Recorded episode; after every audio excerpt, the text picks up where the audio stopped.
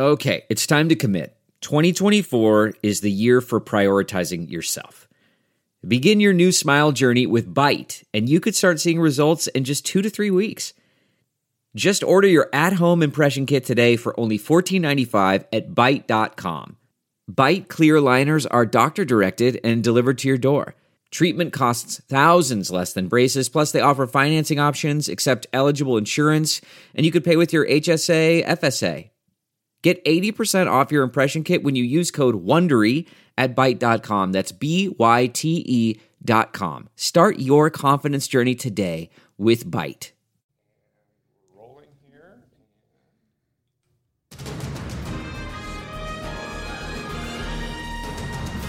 Welcome to another exciting podcast of Take Two. As you can clearly hear, this is not Heidi Hatch's voice. My name is Jim Spiewak. I co anchor with Heidi on the 4 p.m. newscast here at Channel 2. However, because of a family emergency, she was not able to make it today, so I am trying to fill her big shoes. But joining us on the podcast today is Mara Carabello with the Exoro Group, who you've heard before in the past, and also State Auditor John Dougall. He is in today as well. So I'd like to thank both of you for uh, taking some time out with us.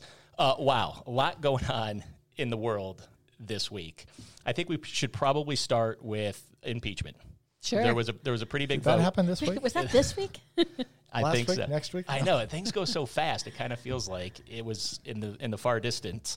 Um, so I guess Mara, we'll start with you. Just first off, uh, we probably knew that this vote to acquit was coming. What what is your final takeaway of the whole impeachment process? well, I mean, sure, I'll, I'll, I'll, and we're probably will spend a little bit of time. I think that you're right in that for better or worse, I think for many of us for worse, uh, the results in the House and the results in the Senate were a little set up, and, and it wasn't uh, original thinking. And I think there's some downside to the fact, and maybe some discrediting for both the Democrats and the Republicans that that many of us thought we knew from the beginning how it was going to go, which leads to the big unexpected, which was Mitt Romney's vote in the Senate, which was entirely beyond the script and very individualistic and, um, from my seat, well articulated. But he was, I felt like, the one player um, of many leaders who made his own decision, sort of tread his own road a little bit. And John, for your take on that, you know, for those that are keeping score, Mitt Romney was the first senator in the history of this country to break with his party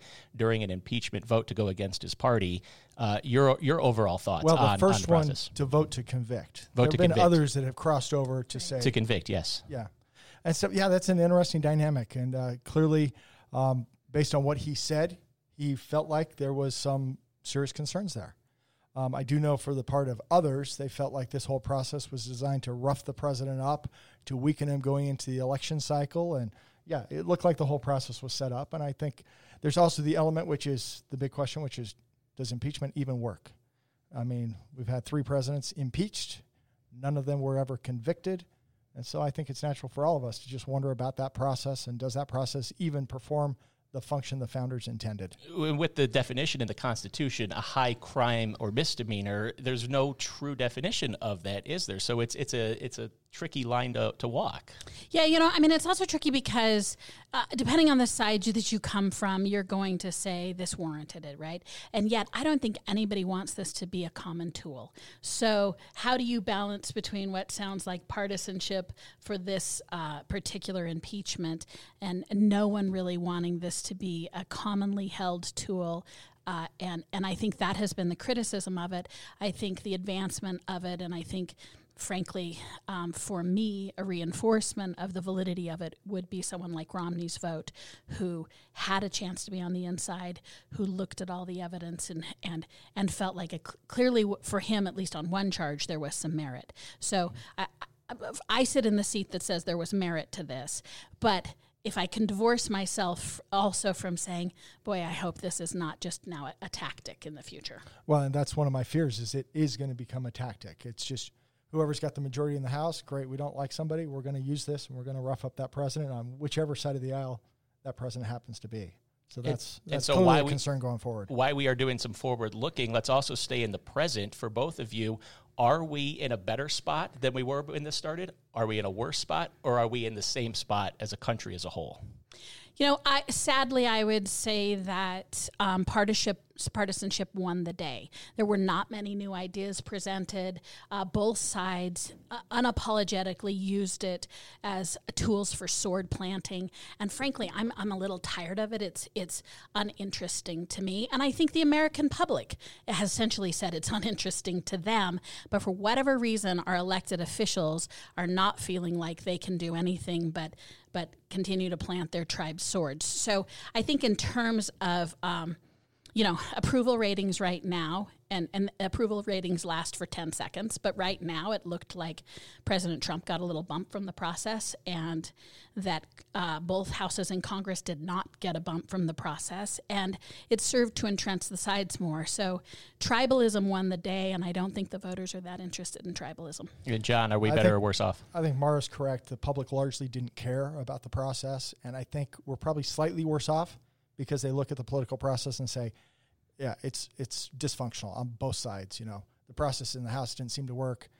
The process in the Senate didn't seem to work. Whether you wanted convicted or or, or you know not not guilty, you know, it just looked like it wasn't working. It just looked like most folks lined up with their parties and that's what they did. So we start off with a rare agreement here on there this podcast. um, we'll try and do better going forward. well, the things that people have not really agreed on uh, is Senator Mitt Romney's decision to convict on one of the counts.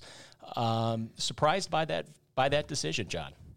A little surprised, uh, maybe a little not. One of the questions is if, if Romney truly, truly studied out the issues and voted his conscience, then he took a very courageous stand on that. But there's this cynical side that says, you know, the president has treated Romney so poorly over the years, and they've been feuding for years, that maybe this was just a way for him to uh, slap the president, you know, in this process. I'm totally flummoxed by this. I am I am completely confused by Utahns, and I want to, you know, I say I do not understand.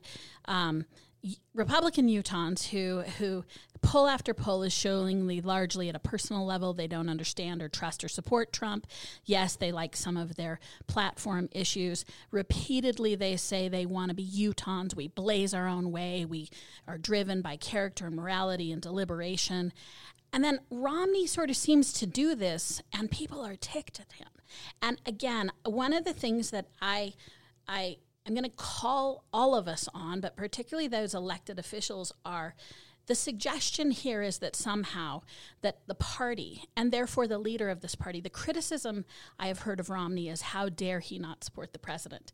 And i find that criticism so profoundly un-American. We are we, we are here. Our, our system is intact to criticize those who we not snark at it. I wish we'd stop snarking at our leaders.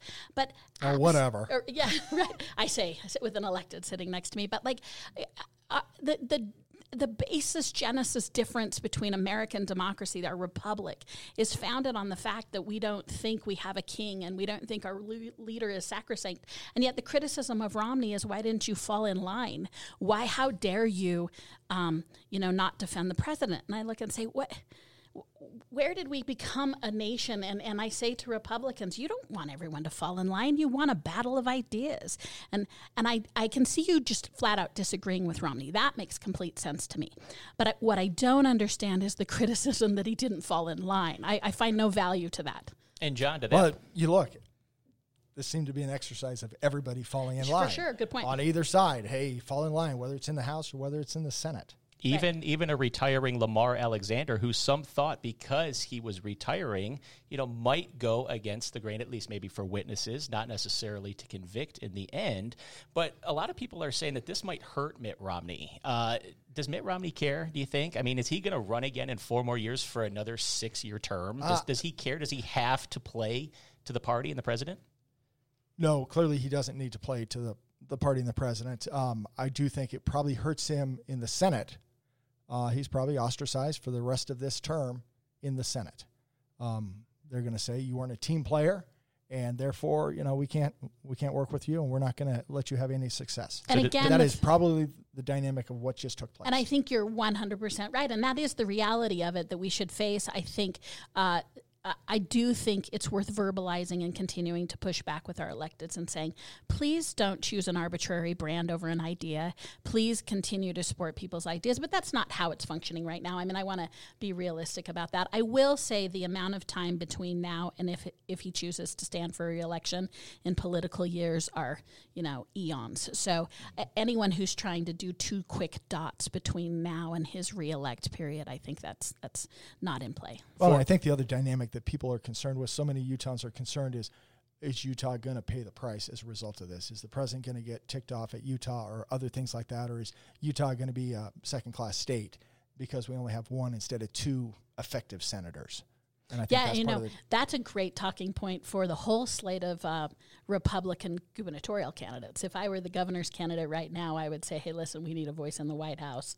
Um, you know, your senators aren't necessarily viewed, your U.S. senators aren't viewed that way. And if I were running for governor right now, that would be a platform I would be standing on. is that an announcement? I, I am certainly not a Sorry, Mara. Republican just- candidate for Just kind of floated out there. I just couldn't resist. There's only a few people running for governor these days. That's- Only a true. couple, right? and and I think that's a perfect time to segue. You know, speaking of the gubernatorial race, we learned today that Jon Huntsman Jr. has picked a running mate, uh, the current Provo uh, mayor, and so Michelle uh, yes, exactly. And uh, is that a good pick for a I running think, mate for Jon I, Huntsman I think Jr.? for Jon Huntsman, there's a lot of benefit to picking her. She brings a lot to the table. So I do think He's that was a used this pick. formula before, right? Let us not be confused. First time he runs, he says, hmm, maybe I'll pick a bona fide conservative from Utah County, which, oh, has a surprisingly big cluster of Republican voting delegates. I resemble people. that comment. So, I, I, right. I mean, I think this has nothing but strategy written on that. So, is that a bad thing? I don't know. But this is a this this is how Herbert got into his position. I think the same assessment that was made of Michelle Kaufusi was made many years ago by Huntsman when he chose um, Herbert. Now, Herbert was also in the race at the time, right? I mean, he was actively a competitor of of Huntsman's as well, but. Clearly, the notion there is um, Huntsman's open flank is bona fide conservatism, as a, and and he he clearly wants to cover that flank. And the other time when Huntsman made an announcement, it was when he actually entered the race. I was in Cedar City for that announcement, and it, immediately some of the other candidates they started to reach out saying we want to respond. Obviously, when a big name enters the race like that, with respect to his running mate, Jeff Burningham uh, put out a statement, and he said, "quote This pick demonstrates what polls and our own internal data shows. I am the only candidate with significant upward." Momentum. So, John, we've got other opponents of Jon Huntsman already reaching out. Absolutely. Well, you look at a guy like Jeff. I mean, he's trying to build name ID, other things like that. So yeah, seriously, honestly, he has nowhere to go but up because he's he's down at about six percent right now. That was a good play by Jeff today. I mean, I, it's gamesmanship. I, I think it's using it's using transient polling. I, I'm saying this as a compliment to them. One of the things that I continue to love about this governor's race is usually by now people like John and I have our Vegas money on one, maybe two people, and it's just a matter of I'm going. too cheap for Vegas go- money. Right. Well, I should. I, I take it to Wendover on behalf of the Republicans, but uh, but I usually by now you you have a sense of what you think is going to happen, really, right? In the in the hallways, you have one or two, and maybe there's maybe you're down to one or two. What I think is so interesting about this race is it's pretty open, and this jockeying and the how and the when, um, even the structure of who's really speaking to the Republican base and who's trying to broaden it. So, for the first time in, in, in my sort of 25 years of following this, we're seeing, I think, a legit open race that has several plays on unplayed. I do think it's interesting that the conventional wisdom is that many people have solidified perhaps on a running mate by convention. This is a little early for most people to announce. I mean, I thought it was astonishing that Thomas Wright announced his running mate almost in tandem with his own announcement.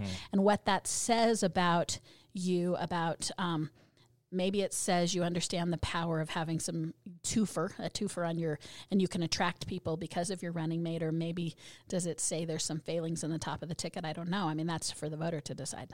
Well, and this is one of the things that Mara mentioned. Folks are announcing really early in this race. Usually, you're going to hear this in like April, maybe May, depending when convention is, type of thing. And you're hearing this so early. Part of it is, yeah, are you trying to strengthen it, and are you trying to give voters and delegates a view of what your candidacy is going to look like, or is this a function of the signature process that started at the beginning of January, January second, And now, because essentially the campaign started so much earlier, people are jockeying because of those dynamics. I'm not sure which it is, but yeah, to have two candidates so far announced so early out Right, is, is is very different. The other thing before we leave, because I'm sure we'll talk about this um, uh, in the future, but bringing on Kaufusi does start to bring up the discussion of women. And, you know, Aimee Winder Newton has gone out with a strong agenda that says, a, a, a, female agenda, not not at the exclusion. She's bringing ideas to the table, obviously, but Oh, Amy's bringing a lot of ideas to the table. yeah, and that's what I mean. Like, I, I, I want to put her out there as a strong candidate, standalone. But she's also bringing up the issue of diversity and representation in Utah, of which females are are doing uh, worse than average in the nation, and we have a poor history of electing females. And so, by uh, bringing and prioritizing, perhaps having a female on the ballot with him, Huntsman might also bringing up that dynamic into these elections. So still a, a long way to go. November is still a long ways away. Uh, still a lot of time for people to Well, decide. remember, we're talking convention in April. We're talking primary in June, where a lot of this is going to be figured out. That is a great point right there. Uh, switching back, kind of ping ponging to the national stage, Iowa caucus. I think the only way to, to say that it is it was a, a it was a hot mess. Uh, I, I don't even know if right now, as we sit here kind, uh, huh? at two forty five on a Friday, if an actual winner has been announced. Pete Buttigieg and Senator Bernie Sanders have have been sort of polling near the top there uh, as the results come in, uh, but the DNC has already asked for a recanvass. Mara, good idea. I mean, this whole thing was an absolute debacle. What a mess, man! Just put it behind you. What an indictment of the process. What what a way to get people focused off of the message and branding that the Democrats want. I mean, it was just a categorical failure. It um, didn't pick winners and losers for many people. So tactically, I, I, you have to just put a big loss on it. What it does show, because I'd like to just bring it back to something controversial in Utah. I think what it does show and reminds us that caucuses are controlled by parties. Parties run caucuses and they're largely controlled by volunteers, lay volunteers, maybe a few, two or three paid professional staffers, but largely it's volunteers. Primaries are one run by state uh, elections offices, in our case, state um, state uh, offices, and they're done by professionals. And so that's a big difference between a party and a caucus. Utah is struggling right now about many Republicans are clinging pretty heavily to their caucus process, clutching it closely to their SB 54 bosoms. And I'm just going to say, man, this really indicts because it doesn't matter if it was a Republican or a Democrat messing up Iowa. In this case, it was the Democrats. But I will say it indicts uh, the caucus system in deference for a professionally done primary system. Uh, well, I'm going to disagree there. I mean, All right, some we've had many we examples across the just our state alone where we've had uh, screw ups in terms of elections. Those professionals, you said, mismanaged the election, and it was a disaster as well, um, even in Utah County where I live. So just to say, oh, it's the professionals and it's going to be run well, I don't think that's the case. And I don't think this is an indictment of the caucus process. I do think that this is an indictment of uh, the tools that were being used. And, and we used some tools a few years back for the caucus here, and what we found out was we didn't have Wi-Fi and cellular coverage in the schools that we were in. So therefore, the tools that we thought electronic tools, this is a great idea. They just didn't work because the the facilities weren't there. That's the right, but it's fundamentally inherent in the caucus process, which is locally driven, done by neighborhood, And- which is some of its advantage. But at the end of the day, uh, it's a it's a political process, it's a party process. It's not a function of the state. right, and that's the key thing. The nominating process is a function of the party and should be left with the parties and not run by the state. The other key thing, though, I want to bring up is Iowa. Why do we start this process in Iowa? I mean, clearly we have screwy national policies as a result of starting the election process in Iowa. And I don't know what the right solution is, but it shouldn't always start in one state and everybody pandering there and driving those policies. So Utah this year, as we all know, is part of Super Tuesday, which is first part of March. I think it's March third. Is March 3rd is my March and, 3rd. and you know we've done many strategies on and off. I love that we're a Super Tuesday state. We're pretty early.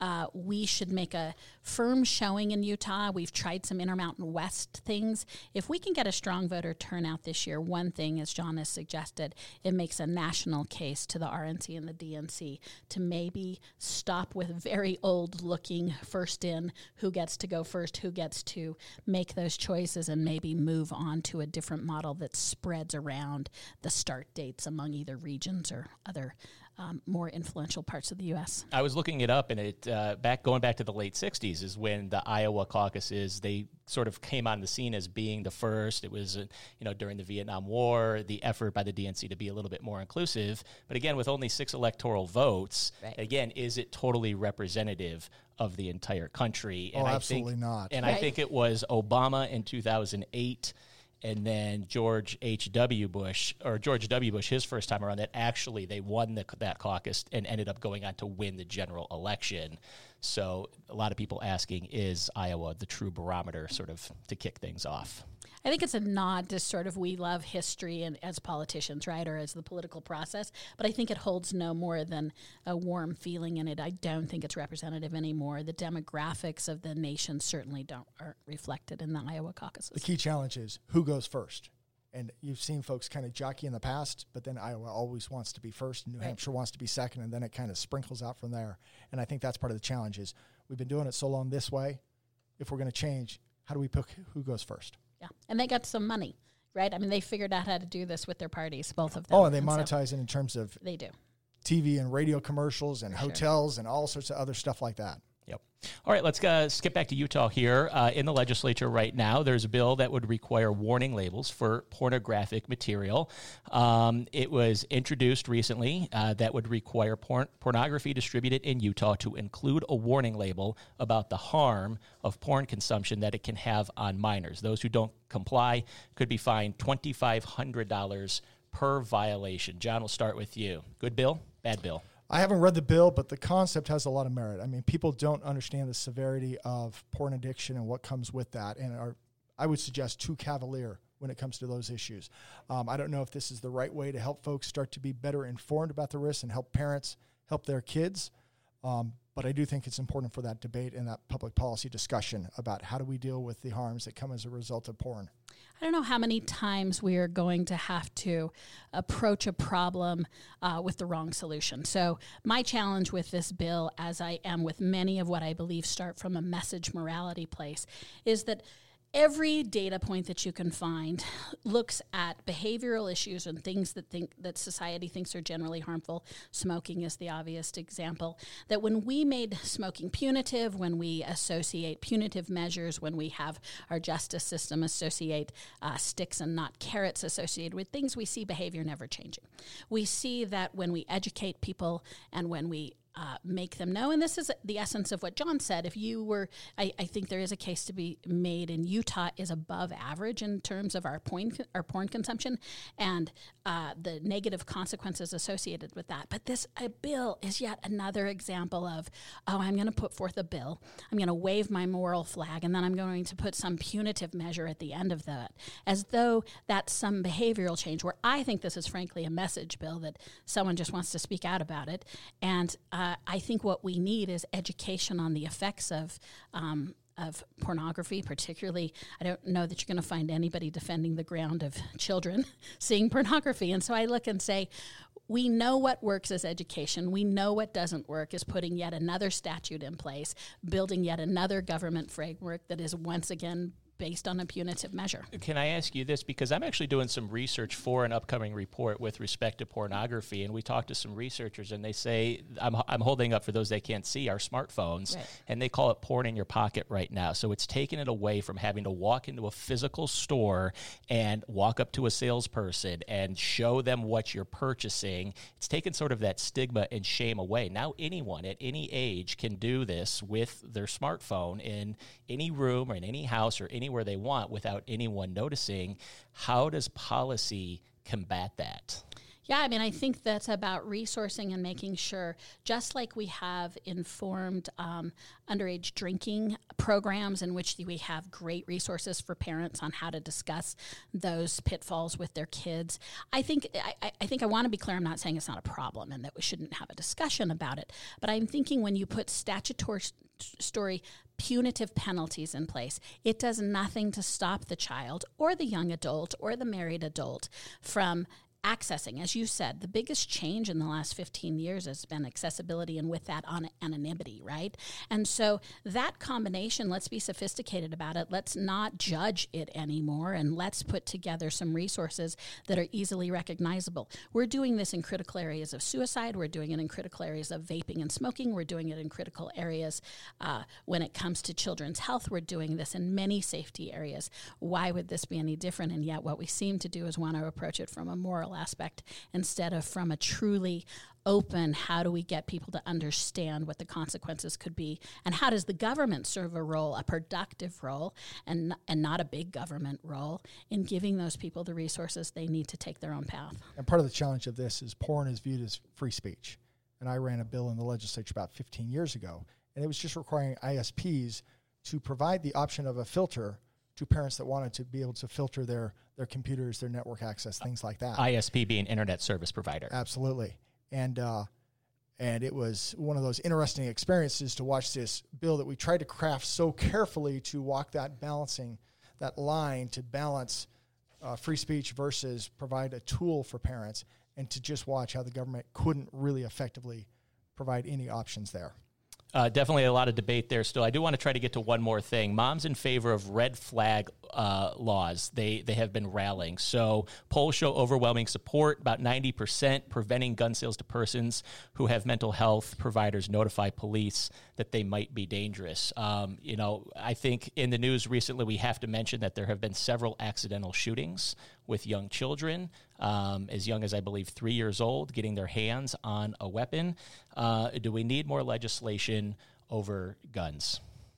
Uh, right now, I'm not convinced that we need more. I mean, the simple fact is, um, usually where there's an accident, the gun was purchased legally, and so folks just need to protect their, lock up their firearms as they should. Any good owner, gun owner would. Um, you get into other dynamics, and I think the concern with red flag laws is that you're going to get folks that are going to complain about somebody who's not necessarily guilty of something, and then they're going to lose their constitutional rights to actually have a gun, and they're going to get this scarlet letter, whatever A, that they can't have a gun going in perpetuity going forward, and that's one of those concerns. Nobody wants somebody with mental illness to have access to a gun, but the question is, what actually helps the public be safe versus something that just looks like it's uh, you know, a well intentioned but misguided effort that doesn't actually help the public be safer. This legislature is getting a well deserved reputation of being tone deaf to their constituents time and time again. The referendum has recently showed this, the initiatives show this. The fact that we have longitudinal polling that shows that their residents think that this is reasonable, that they think it has no effect on the Second Amendment's right, which has been codified in state law. I mean, I think they've underlined and highlighted our relationship Put with guns bold. here. Put it in bold. We Flashing italicized it. it. We've done everything. We are not unclear about Utah's position on guns. This is a safety measure. With rights come responsibilities. It is reasonable. It is achievable. The only difference is that legislators are mapping to special interest right now and not mapping to their constituents. and I would just suggest to the legislators that if they continue to not hear what their constituents are saying, if they continue to think that they are outside the scope, if they're somehow they, the, the glass house they're living in on some of these, I think they're going to find some pebbles, I hope, being shot at them for November. Well, as I alluded to earlier when we were talking about porn, but right here with guns, if the legislature passes something that's well intentioned but doesn't actually deliver, then you actually made the public worse off because you gave them a false sense that you actually fixed something. And I've yet to see any data that says red flag laws actually make the public safer. There have been variations on red flag laws since the late 90s. And we have a body of history that shows base restrictions, base assumptions on storage and carry um, have a direct relationship. You will also find that most hunters and you most find that most sporting advocates who truly use these not for nefarious purposes completely understand and agree with the storage bills, particularly as it relates to young people and conditions in the home. These are mainstream laws. And And the only reason the state legislature is not even considering it because let make no mistake, they're not even having the discussion about that. There is no philosophical policy discussion. The answer to this on guns is no, thank you.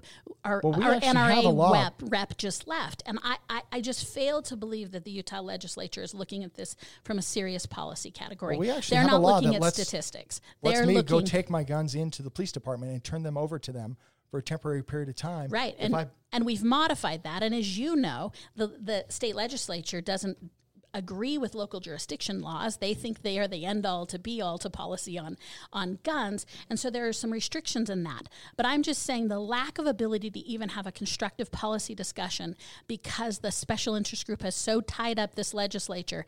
I think this legislature is earning its reputation of being out of touch and out of step with its constituencies over and over again. This is a good example. and I would still come back to the dynamic, which is when you pass something that actually doesn't fix anything, then you did a disservice to the public. Right. I completely agree with that. I think this bill makes a difference.